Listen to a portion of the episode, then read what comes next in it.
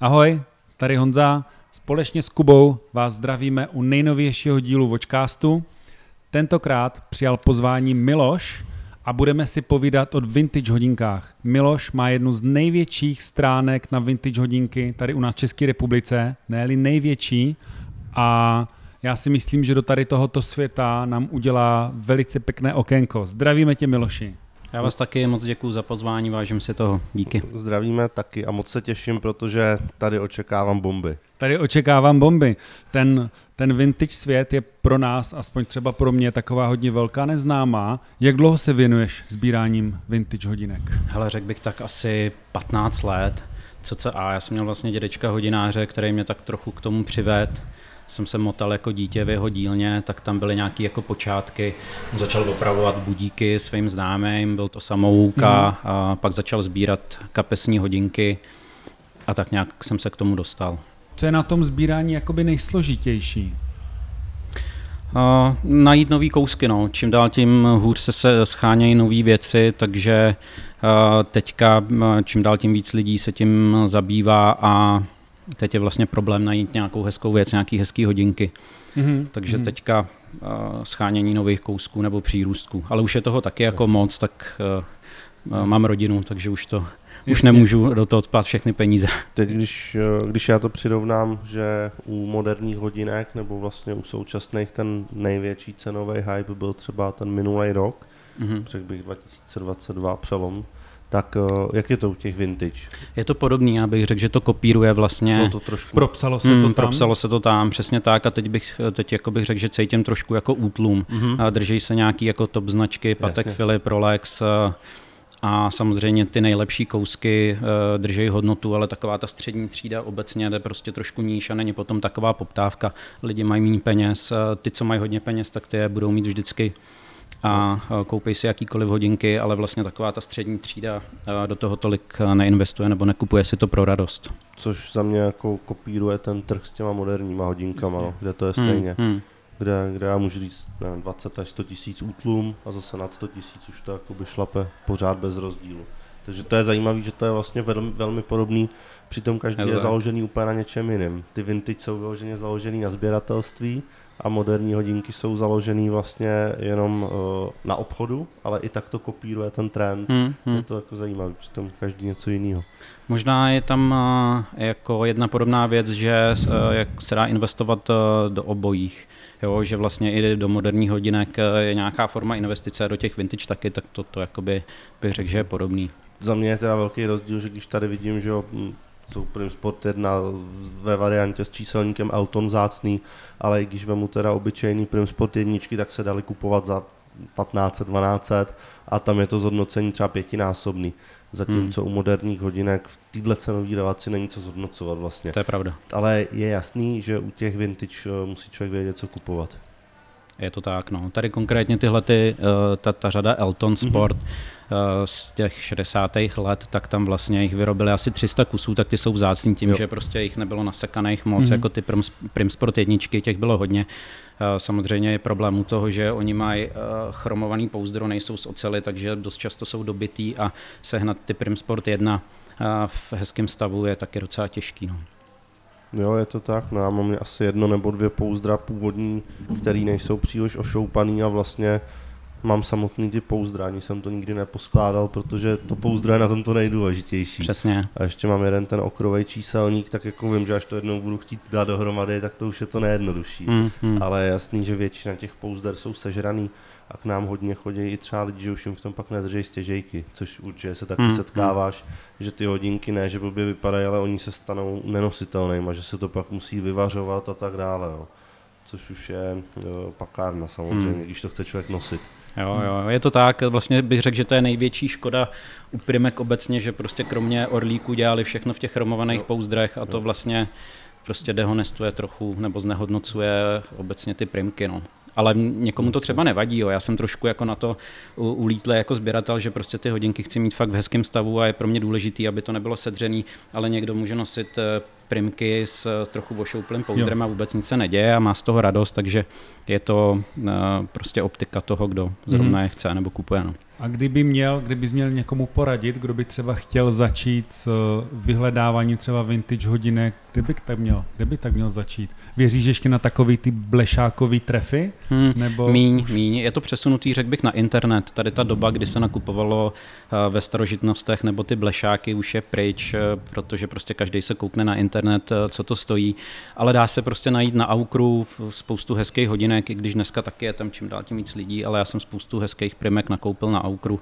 A před deseti lety samozřejmě na, na těch blešácích a ve starožitnostech, když jsem to prolejzal a hledal, ale je, je toho míň. No. Takže hmm. řekl bych, že se to přesunulo trochu na ten internet. Máš nějakou oblíbenou značku nebo něco, k čemu se věnuješ? Vidím, že tady je třeba spoustu omek a takhle.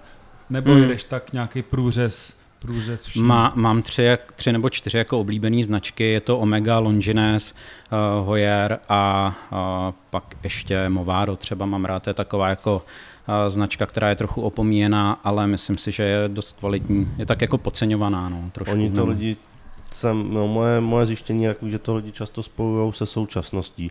Že Movado, Movado dřív byla uh, značka naprosto odpovídající omeze třeba, uh-huh. ale vlastně dneska Movado mm, je ve stavu, teď to nemyslím špatným, ale ve stavu takový smrti trošku a lidi podle toho soudějí tu historii, že jo? což je škoda. No, jasně, že no. vlastně, nebo pro tebe možná dobře, že koupíš a lépe, ale, ale přitom ta značka je jako plně odpovídající mnohem dražším nebo cenějším značkám. No. Takže určitě, Movado no. za mě jako jo, určitě, jo, jo. Když super. má někdo Schaffhausenky, řeknu stejně kvalitní jako ty Movado, tak si myslí, že prostě Schaffhausen má no, poklad, ale Movado prostě jo. nezná nebo neřeší jo. a dá se to koupit relativně ještě v pohodě. Tam je potom super, když třeba neznají Vacheron Konstantin, že? to je pravda. Ale jak si říkal v době internetu, uh, takovýhle laky, nákupy už se jako nedějou, nebo mm, aspoň vidím, mm. to, vidím to u sebe, že to už je jako jenom z pohádek, no. To se stává, nebo spíš mm, nestává. Mm. Mm. A když, eh, když bych se tě zeptal, eh, já vím, že hodně sběratelů, co se týče vintage hodinek, zachovává ten původní, původní stav, když ty si třeba rozhoduješ nad koupí nějak, nějakých hodinek, je pro tebe ten stav důležitý, nebo si to potom ještě jakoby zeservisuješ? Hmm. Já mám největší nebo, radost... Nebo nechat všechno úplně uh, původní? Já jsem v tomhle tom uh, trošku jako možná staromodní, já mám rád, když ten stav je fakt původní a hmm. není na tom nic čištěného. Pro mě je vlastně nejlepší úplně, když uh, jdu někam koupit hodinky a vidím, že mají poškrábaný sklíčko, je tam nějaká krakeláž, vidím, že jsou nečištění, tam je, je tam ta stará patina, to je skvělý. Jakmile vidím, že ty hodinky jsou úplně vypucovaný, vyčištěný, tak vidím, že je problém. Takže eh, pro mě takový jako, nebo pravidlo, nebo mám z toho radost, když vidím eh, hodinky, které jsou vlastně na první pohled ve špatném stavu, eh, ale pak, když se je sám vyčistím a udělám, tak vidím, že vlastně pod tím nánosem té patiny jsou to krásné hodinky a nikdo na ně nesahal, že to jsou prostě třeba šuplíkovky takové, které jsou schované dlouho. Jo. Jo, to jo, s tím souhlasím, že taky často, často vidím hodinky, které si člověk na první pohled řekne, že ani nechce, ale oni fakt třeba 30 let leželi. A je jasný, že když jsou to, teď to řeknu, super naleštěný autávě, tak je jasný, že půlka stroje je neoriginál, že už to někdo jako poladil hmm, lehce. Hmm. Takže určitě takový ty nálezový stavy za mě jsou lepší, že minimálně ty hodinky nejsou skažený kutilem domácím. Jo, to, jasně no. Jo, protože lidi za účelem prodeje s tím udělají, že jo, cokoliv v podstatě. Takže to chápu i pro tebe, že chceš kupovat prostě hodinky v původním stavu, pro tebe jako pro sběratele extra, že jo, to je samozřejmě. Je to tak, no. Takže i zachovávám tady třeba na nějakých hodinkách je vidět, že když má nějakou krakeláž na tom sklíčku, tak to radši nechám, než, než to vyměním. E, někdy dělám to, že třeba vyměním to sklíčko, ale nechám si i to původní. E, takže u těch jako kousků, který nenosím, tak nechávám původní stav. E, když nějaký hodinky nosím na ruce, tak zase chci, aby nějak vypadaly, tak tam třeba vyměním to sklíčko nebo je trošku renovuju, ale nikdy neleštím pouzdra. Nechávám prostě co nejpůvodnější stav u svých hodinek. Snažím se. Mm-hmm. A já tady ještě vytáhnu jedno téma, dřív než jsme začali natáčet, tak ty si říkal, že si dokonce i nabízel hodinky do aukčních domů. Mm-hmm. Povíš nám, jak to funguje? Uh, hodně mě to překvapilo. Uh, ten vlastně byly neuvěřitelně milý, uh, nepovýšený, uh, jako nejhezčí takový zážitek mám z aukční síní Philips. Tam byl pán, který se jmenoval Alex Godby. Tomu jsem nabízel nějaké hodinky, které pak išly do aukce asi před třema lety. A eh, měl na ruce hodinky prostě, já nevím, za 10 milionů, půjčil mi je do ruky, byl hrozně příjemné, já jsem tam vlastně přijal takový jako kluk eh, z východní Evropy, oni tak maličko jako pohlížejí lehce eh, na, na, na lidi, kteří nejsou třeba z Ženevy nebo ze Švýcarska, nebo nejsou takový jako úplný profíci ve smyslu, že mají pátky, Rolexky a ty nejdražší, Jasně, ty no. Vacheron Konstantin, tak já jsem tam přijel s nějakýma Omegama a bylo to hrozně milý povídání, uvolněný, fajn, takže Vzali je, vydražili se? Vzali je, vydražili se, no teď toho lituju, ale tenkrát eh, před těma, před těma lety to, to, to bylo dobrý. Zase jsem za to nakoupil jiný hodinky do sbírky, takže... Jasně. Ale já si myslím, že pro tebe jako pro sběratele, když si teď odpustíme tu cenovou politiku hmm. té transakce, tak je zadosti učinění, když to projde do té aukce protože to je fajn, že jo? To, je, to znamená vlastně nejvyšší uznání, že ta věc je jakoby v pořádku. To já právě vím, že jsem se o tom bavil tehdy s jedním uh, člověkem, co žil dlouho v Japonsku mm-hmm. a on taky říkal, že když jim ty věci vezmou do těch aukcí, že pro ně je to jako zadosti učinění. Finanční stránka věci je druhá, to je samozřejmě, že před deseti lety bylo všechno jinak a to nemá cenu příliš řešit, ale chápu, že i pro tebe to může být vlastně fajn, že jim tam dáváš dobrou věc a oni to ocenějí. Je to tak, no. Oni vlastně ocenili to, že přesně ty hodinky byly v původním stavu od prvního majitele Krabička, a papíry? To, to nebylo, to nebylo, ale měli jakoby takovou patinu, přesně jako uh, poškrábený sklíčko, trochu jako zašpiněný hodinky, nebylo s, nima, nebylo s nima nic dělaného a i oni vlastně uznávají eh, ten původní stav jako to nejlepší, co je, protože uh, dneska je problém ani ne tak u těch vintage hodinek, že by se dělaly padělky jako, uh, jako celky, ale mění se číselníky, dodělávají se a to je, je velká problematika toho. No nebo dodělávají prostě lunety, koupí někde jinou lunetu z jiných hodinek, předělají.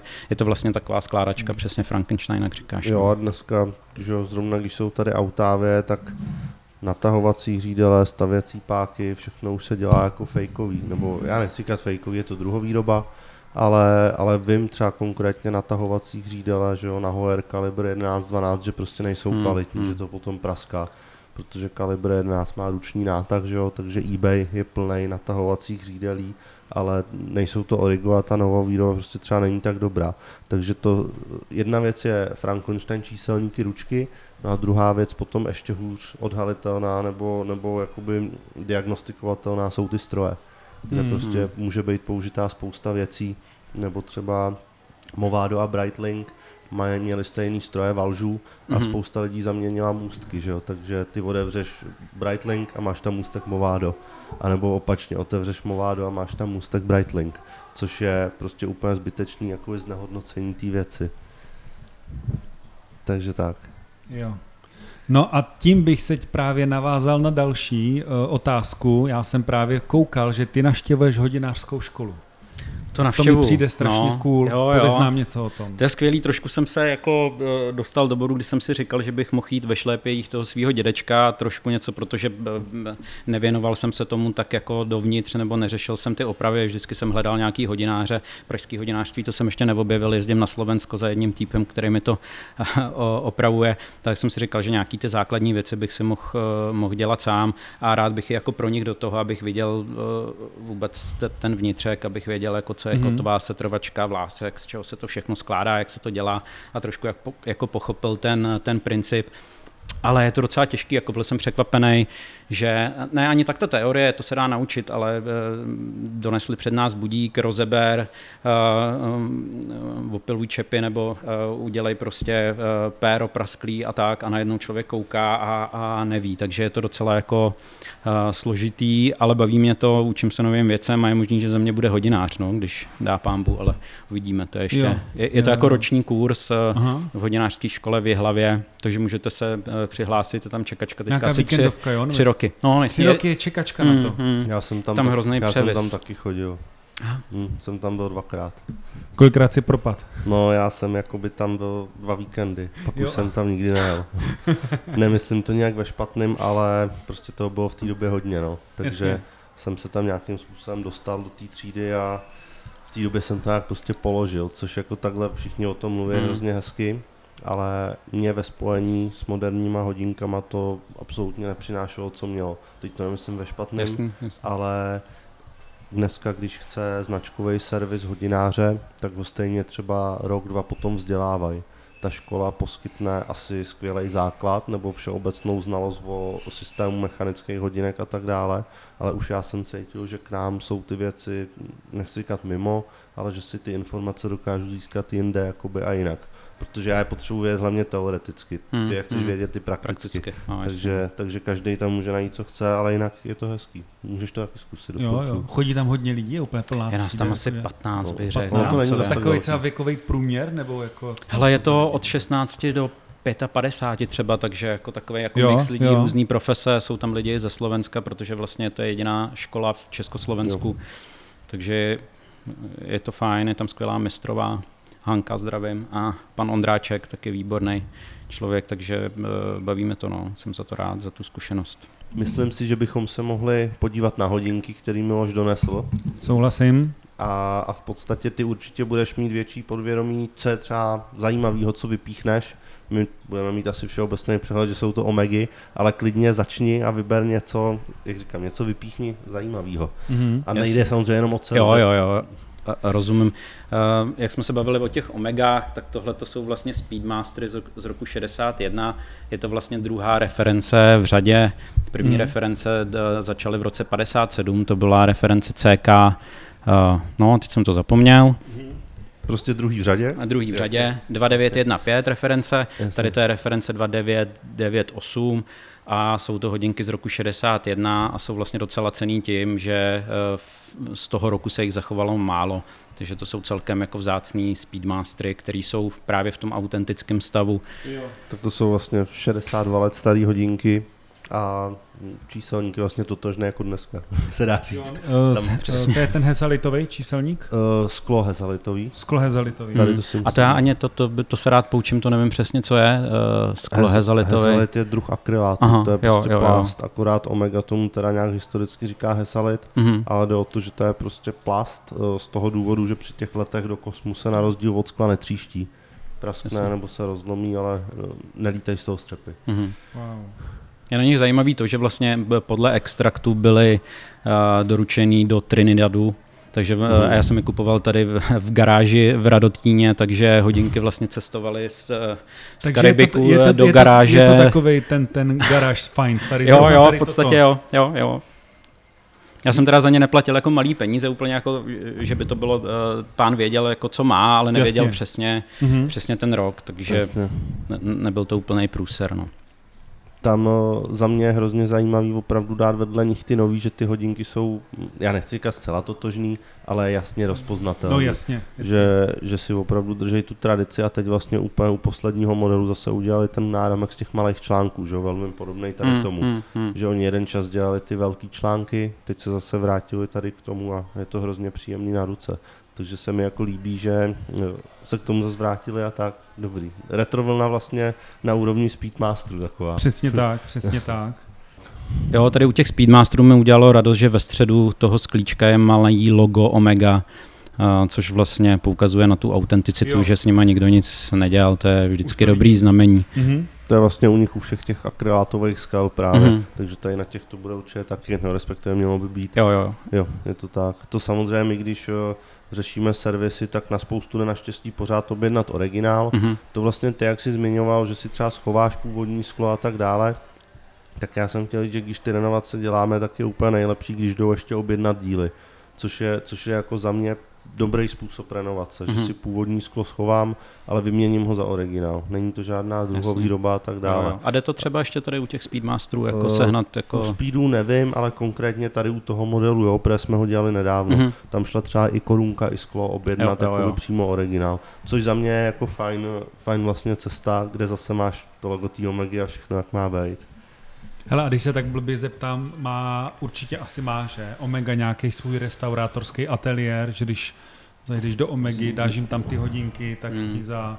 Dělají no, renovace, no. Udělají renovaci. Za nesmysl, Jo. ale udělají, Za no. nesmysl, ale udělají. Ono všechny tady ty firmy, restaurátorský práce dělají přímo ve Švýcarsku vždycky, Mhm. mm-hmm. to se vlastně dělá vždycky tam, ale teď je samozřejmě otázka, aby ti nevyměnili číselník, nebo aby ti nevyměnili vložku lunety, že jo, což s oblibou třeba u Rolexu dělají, tak eh, je na zvážení vlastně, jestli ten restaurátorský program je vždycky výhra. Za mě to tak být pro sběratele nemusí, když ti přijdou hodinky s číselníkem, kde už třeba nebude tritium. Jasně, no. Já bych to tam neposílal do toho Švýcarska už jenom kvůli té cestě těch hodinek, tak vyhledal bych, eh, myslím si, že tady máme šikovný hodináře, takže eh, Jo. doporučil Jo. bych asi servis tady v Čechách, pokud to je možný, no. Jo. Kdybych se mohl zeptat na tady ty, to jsou tak hojery. Hojer. Jo, jo. Tak hojer. Hojer. Už jenom Hojer. Dřív, Hojer. dřív Dneska bylo už je to Hojer, tak dneska už je to tak. No. Hojer. To jsou hodinky z roku 1984, já je mám rád, nebo je to taková srdcovka, že to jsou hodinky z eh, roku mýho narození, takže je rád nosím. Jasně. Nechávám si, není to úplně jako typický Autavia model, ty, ty byly trošku jiný, takový ten Viceroy s eh, červenýma indexama, s bílejma subdialama, ale jsou v moc hezkém stavu a takový jako nositelný hodinky ve smyslu designu, trošku hůř nositelný hodinky ve smyslu váhy, mm-hmm. jsou jako pro mě těžší třeba, nebo eh, nenosej se mi úplně pohodlně, ale mám je rád vzhledem k tomu roku a jsou v hezkém stavu. Je tam kalibr 12 s tím mikrorotorem, který, jak, jak jsme si říkali, tak je trošku teda uh, uh, poruchovej nebo maličko uh, často opravovatelný. Je Nevím, citlivej. je ci, citlivý. Takhle, ano, to nebyl správný výraz, je citlivý. Takže taky se tam dělala nějaká oprava, ale uh, jsou zachovalý v hezkém stavu, mám je rád. Původní luminescence, takže Tam je, všechno zajím, tak, jak má být. tam je zajímavý hodinky mladý jako ty a, a že jsou velký, že mají 42 mm, Hmm, což hmm. je něco nevýdaného, že jo, v té době. Na tu dobu, oni no, to ještě, byly když byli, hodinky. když byli na kovovém náramku, tak jsou prostě masivní. A, a v té době se takhle ty hodinky nevídaly, protože oni dělali současně ještě karery a ty se dělali většinou ve 39 v pouzdře. To je Mhm. vlastně velmi podobný pouzdro, jako máš, Jo, jo, jo. subtilnější, řekněme. Takže ty autávky byly vždycky vlastně masivní celou dobu a v té době to bylo jak G-Shocky. Jediný, co prostě není, nejsou to úplně daily watch ve smyslu toho nošení, jako když to nosíš prostě a máš s tím nějaký pohyb, tak to jako není to úplně komfortní. Třeba tady ty karery, co mám na ruce, tak ty jsou fakt příjemný, takový jako v pohodě, ten Jo, průměr jo, jo. 39 je, je, je fajn. Nedá se mě nezeptat, a ty chceš určitě taky, ty pěkné krabičky tady jsou, viď? Uh, taky, ale ještě jeden dotaz k hodinkám a pak můžeme hned krabičky. Já se chci zeptat Longines, předpokládám, že to budou majetek vojenské zprávy. Říká se jim A- tak, ale tohle to je civilní verze. Jo. Oni dělali ve dvou verzích, tady to je ta civilní, ty jsou civilní, trošku pozdější, jsou z roku 46, eh, na- doručili je do Prahy do společnosti Sílich, ty dřívější tady měli Super. zastoupení v, uh, u Kon, Salomon Kon bylo hlavní zastoupení a ty vojenský to dělal, myslím, pan Good zastoupení. Mhm, A ty Longines mají skvělý, to je vlastně nejlepší a největší servis jejich, že dodávají zadarmo uh, extrakty z archivu, takže ty, když máš nějaký Longiny, tak napíšeš uh, e-mailem nebo přes formulář z mobilu, uh, pošleš fotku ze předu, ze zadu, sériový číslo a během měsíce ti přijde přesně, co to je za rok, komu byly dodaný, a je to všechno zadarmo, takže k tomu máš certifikát zadarmo u jiných značek, Omega, že jo, nebo Schaffhausen, tak za to platíš nějaký peníze, 3-4 tisíce, tady to je zadarmo. Takže ke všem Longínám super věc. Honza si zítra koupí starý. Díky, A hnedka tam začnu posílat. Jo, ale jo, tak jako Omega a no, jako drahý značky si za to říkají nesmysl za Mm, třeba 500 Jo. Já jsem švýcarských to třeba franků. nevěděl, že nějaká taková služba existuje. To oni, když jim zaplatíš, Děkuju. najdou všechno. Jo? Vyloženě Extract of Archive se to jmenuje. Mm, mm. A, a jsou schopní najít opravdu, komu to bylo dodaný, kdy to bylo dodaný. Přesně, Přesně. asi tu referenci, No jasně, že jo, samozřejmě. jestli jo, to je jo. vlastně, když jim tu fotku tam pošleš, tak asi jestli to je všechno factory, že jo? To oni podle, Oni to po- poznají já, podle- jako oni to poznají a jde o, o to, do jaký míry posuzují autentičnost, protože ono z fotky nemůžou říct nic Hmm. závaznýho. Já si upřímně myslím, že dohledají v archivech sériový číslo, odpovídá modelu a tak ti to pošlou. Jasně, aha. Je to přesně tak, jak říkáš. Oni tam mají i napsaný, že vůbec se nezabývají autenticitou těch hodinek, Právě. protože to z fotky nejde, nejde poznat, takže oni jenom řešejí číslo strojku a, a z jakého je to roku. No. Jo. Že dá se, někdo třeba s tím může trochu šmelit, ale pro tebe jako sběratele je dobrý, že víš, co máš a máš k tomu nějaký jako doklad, že mm, to je z toho a toho roku. A Jo. Ehm, krabičky.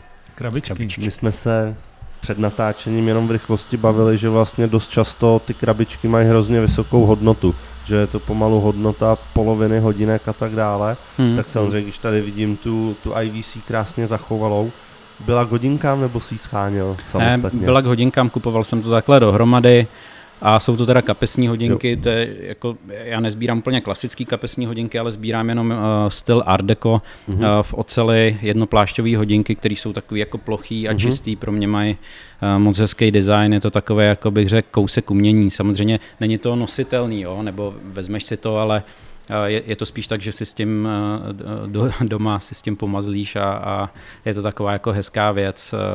Řekl bych, jako obraz třeba na stěně. Není to úplně. A je to opomíjený sběratelem a ve Švýcarsku samozřejmě už nějaký týpci to začínají sbírat, takže je to trošku takové jako rozkvět, ale tady v Čechách se tomu málo kdo věnuje. Kapesním hodinkám. Kapesním hodinkám obecně. Oni dřív měli boom, přesně ten můj dědeček nebo tatínek, všichni sbírali kapesní hodinky, špindlovky, to bylo nejvíc to, co bylo ale úplně se to jako obrátilo, kapesní hodinky málo kdo dneska chce nebo, nebo sbírá a ta mladá generace uh, chce, uh, chce hlavně hodinky na ruku z no. jednoduchého prozaického důvodu, že se dají prostě nosit. nosit že? jasně. Hmm. Tam v podstatě přesně, jak říkáš, ty kapesní, pro nás je to v současně jako mrtvý obor, že hmm. zlatý hmm. se vykupují za cenu zlata. Je to tak, no. A, a v podstatě sebe lepší stroj, to má hodnotu 15 2000, což, hmm. je, což hmm. je dobrý, že to jde koupit třeba hezky a za mě jako Art Deco nebo Secese jsou jako dva krásné slohy, protože pak už zase začaly být pomalu náramkové hodinky. Je to Takže tak. je to taková moderna kapesní hodinek, řekněme, což je za mě jako velmi fajn. Ale určitě uh, v oceli takhle, bez komplikace, dvouplášťový hodinky nebo jednoplášťový i někdy, tak vlastně to má hodnotu fakt třeba 100 euro. Že lidi si často myslí, že přijdou s pokladem, mm, jo ale není to tak úplně. Ale myslím si, přesně jak si říkal, že třeba už i na eBay a tak dále, že už tím lidi začínají spekulovat a pro mě jsou ty kapesní hodinky hrozně levný teď, nepřirozeně levný. Takže dobrý čas. Takže nakupovat. dobrý čas na nákup. Jo. Toho Art Deca teda. Uh, pak takový ty klasický běžní hodinky kapesní jako s porcelánovým číselníkem bez, bez toho stylu, když tak řeknu, nebo trošku jako Eh, dřívější, tak, tak ty zatím ten boom nemají, ale tohle jak je jako ten čistý design a to art deco, tak eh, to je hodně hledaný. No. Mám kamarády právě ve Švýcarsku, eh, jeden takový týpek jmenuje se Baltazar de Pury, tak má velkou sbírku tady těch art decových, já mám taky nějakou, tak přemýšlíme, že to trošku zpropagujeme, uděláme nějakou knížku do budoucna, tak potom tak jako hmm. spekulujeme, co, co s tím, tak je to docela hezký. Mám, mám to rád. No. Tady vidíme ještě jednu krabičku od Longines, a když jsme si zkoušeli otevřít předtím, tak tak pěkně, jo, lupla. Specifický zvuk. Specifický zvuk. Uh, který hodinky, že v tom byly? Jo, jsou to tyhle, ty, tyhle ty Longines s manuálním nátahem, ty jsou ze 70. let a mají hezkou takovou funky, tuhle tu oranžovou lunetu, mm-hmm. takový sportovní, hezky nositelný hodinky. Se kouknu.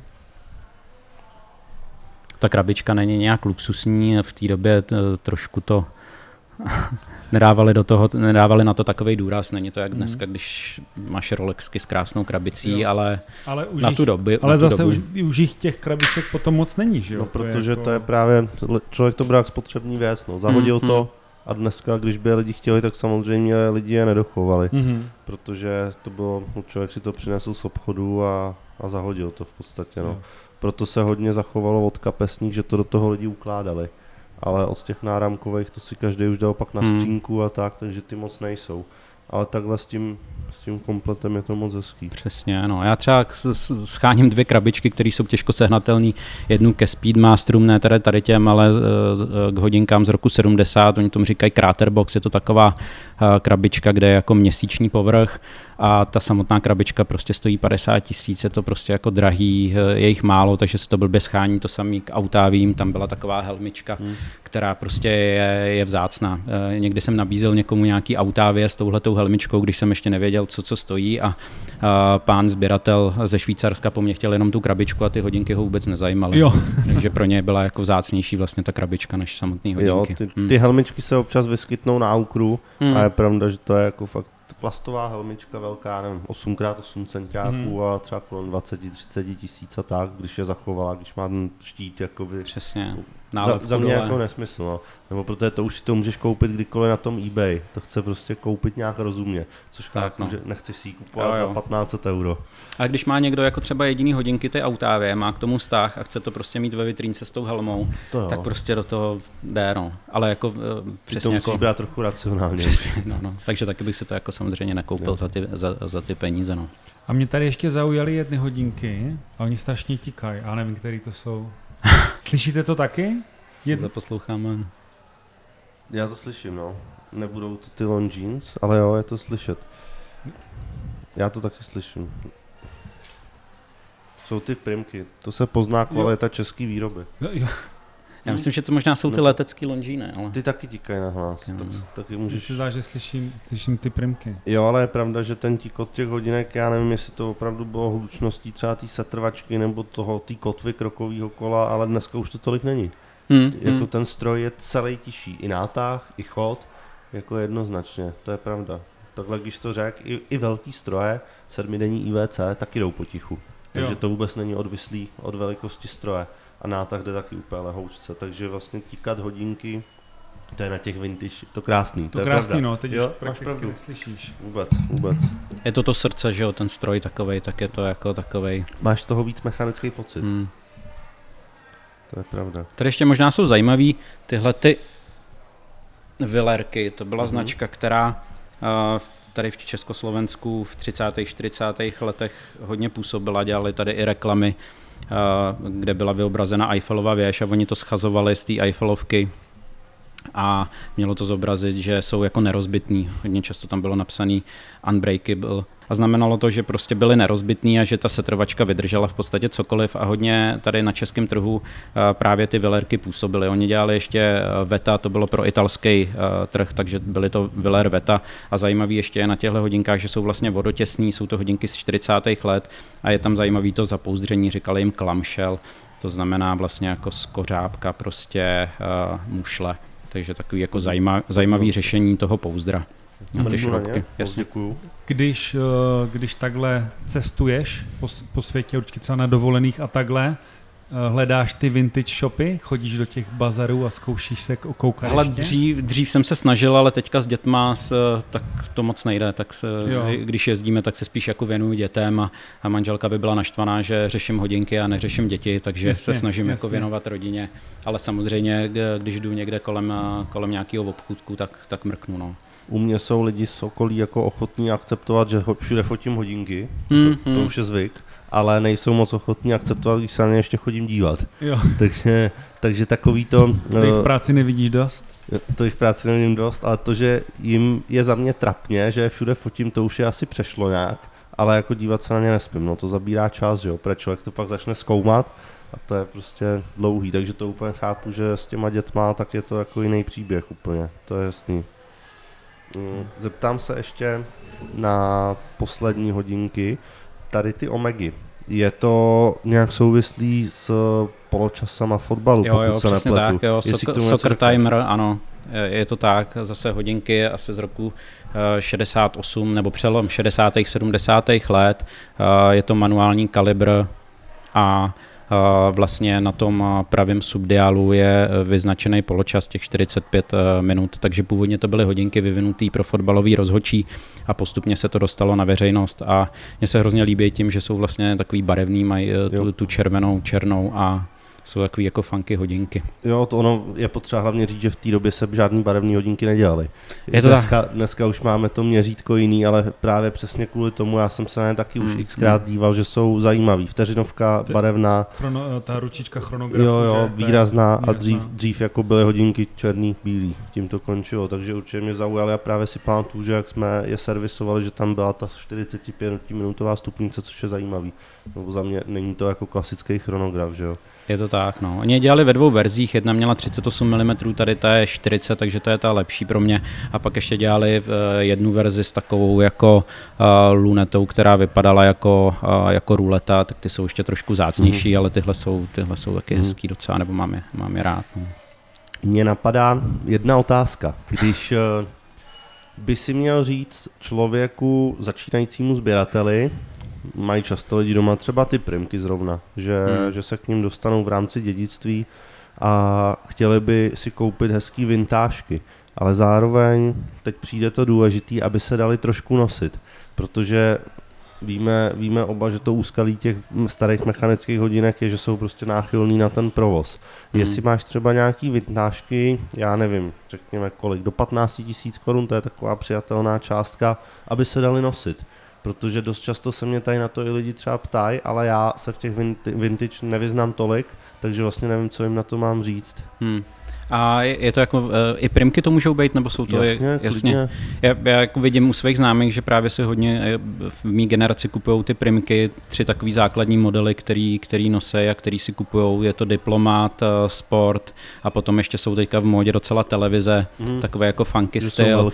A to, to, to je jako relativně, relativně sehnatelná záležitost za rozumný peníze, takže do toho bych investoval. I já jsem tím začínal, když jsem začínal sbírat, tak jsem, jsem začal těmahle modelama. Diplomat, sport a, a ty televize to byly jako první tři hodinky, co jsem měl ve sbírce, pak jsem nějak jako se snažil dozbírat, dozbírat primky a pak jsem začal s těma, s těma švýcarskýma. No. Ale nedám na ně dopustit, ty primky jsou fakt jako hezký hodinky, eh, dobře servisovatelný, eh, kvalitní provedení, byli jsme jako velmoc hodinářská, takže prim prostě skvělý. Jediná škoda toho chromu, když řeknu kromě těch orlíků, ten chrom mě tam trošku štve, ale...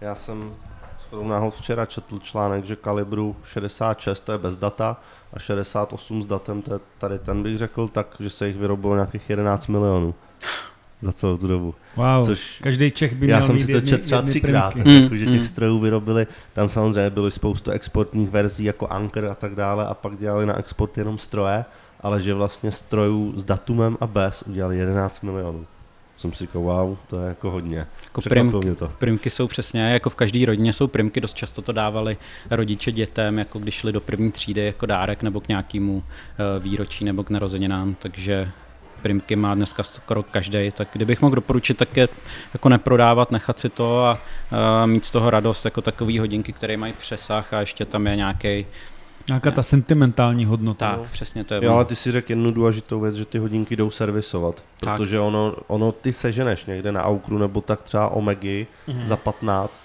ale 15 dáš do, do servisu, že jo. Mm, Zatímco ty primky, když vyměníš, já nevím, i kdyby se trvační hřídel, pérovník i s perem, tak to máš pořád 100 korunový položky za díly, plus potom za práci, ale prostě ty Omegy tam se člověk může hrozně vysypat a ty lidi jsou z toho pak zklamaný.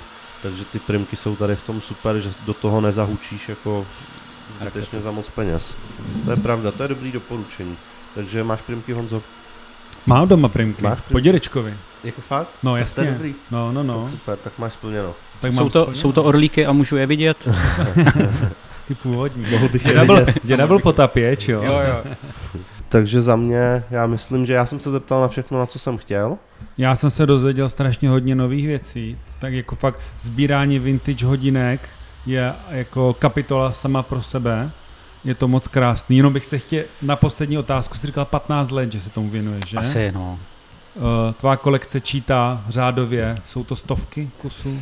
Kolem stovky bych tak řekl. No. Já to často obměňuji, snažím se samozřejmě tu sbírku vylepšovat, takže občas nějaký mm-hmm. hodinky prodám, koupím za to lepší. Uh, ale mám to tak rozdělený jako kapesní a náramkový, takže náramkových kolem 50, kapesních kolem 50. Jo. CCA. Tam je ještě dobrý, že u těch vintage kusů seš ochotný něco prodat. Že dost často lidi... A je to těžký, je to strašný. I když je to třeba méně cený kus, hmm. tak v hlavě hlodá. Neseženuje znova. Víš, Jasně, že, no. že u moderních hodinek hmm. to prodáš, protože si chceš koupit lepší a ty levnější vždycky koupíš zpátky. Ale u těch vintage... Nebo víš, že se ještě pořád stále vyrábějí, přesně že jo? Tak, přesně Jenom, tak. že tady u těch už prostě hmm. nikdy toho více nevznikne. Jo. No pro mě to bylo hrozně zajímavý povídání dneska, ve smyslu, že eh, povídat si o tom s někým, kdo se v tom fakt vyzná, což je za mě sběratelství vintage úplně jiný než sběratelství moderních hodinek. Tak, to tak. jsou dvě úplně jiné kategorie, jak to kupovat, jak se o to starat. Takže za mě hmm. super díla, bylo to úplně něco jiného než, než vždycky vlastně. Super. My ti Miloši strašně děkujeme, že já jsi moc děkuju. pozvání. Já děkuju. Bylo to příjemné a těším se někdy, že mě budete vy vyprávět o sběratelství těch moderních a Rolexek. Určitě, Určitě. Jako Rolex se ještě uvidíme. Tak jo, já se děkuju. s váma, milí diváci, rozloučím. Tohle byl díl s Milošem o vintage hodinkách. Eh, naše Instagramy naleznete dolu, dole ve videu a budeme se na vás těšit u příštího dílu. Moc děkujeme, ahoj. Ahoj.